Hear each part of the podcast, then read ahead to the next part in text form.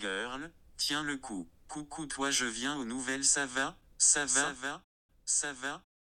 Est-ce que je mets j'ai connu mieux Est-ce que mes amis ont vraiment envie de savoir que j'ai connu mieux? Je vais très bien merci main jointe. Tout va très bien visage à l'envers. Je suis bien seul chez moi avec ma bouteille de gin femme à la peau claire formant le signe ok avec son corps. C'est enfin la liberté. Dans une rupture, il y a ce que j'appelle le fantôme numérique. Ton ex n'est plus dans ta vie, mais il est quand même là. Non mais avant, on écrivait des lettres pour dire que c'était fini. Et puis si ça allait pas, on écrivait un bouquin. Aujourd'hui, on s'écrit des textos. Il y a même des gens qui update leur statut Facebook pour dire qu'ils se sont fait larguer.